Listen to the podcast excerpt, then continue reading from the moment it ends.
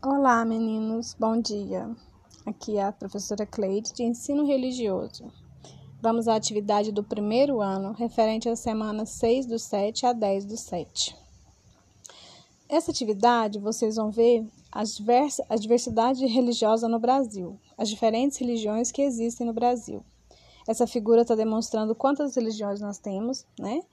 E embaixo peço para vocês para é, o respeito à diversidade das religiões.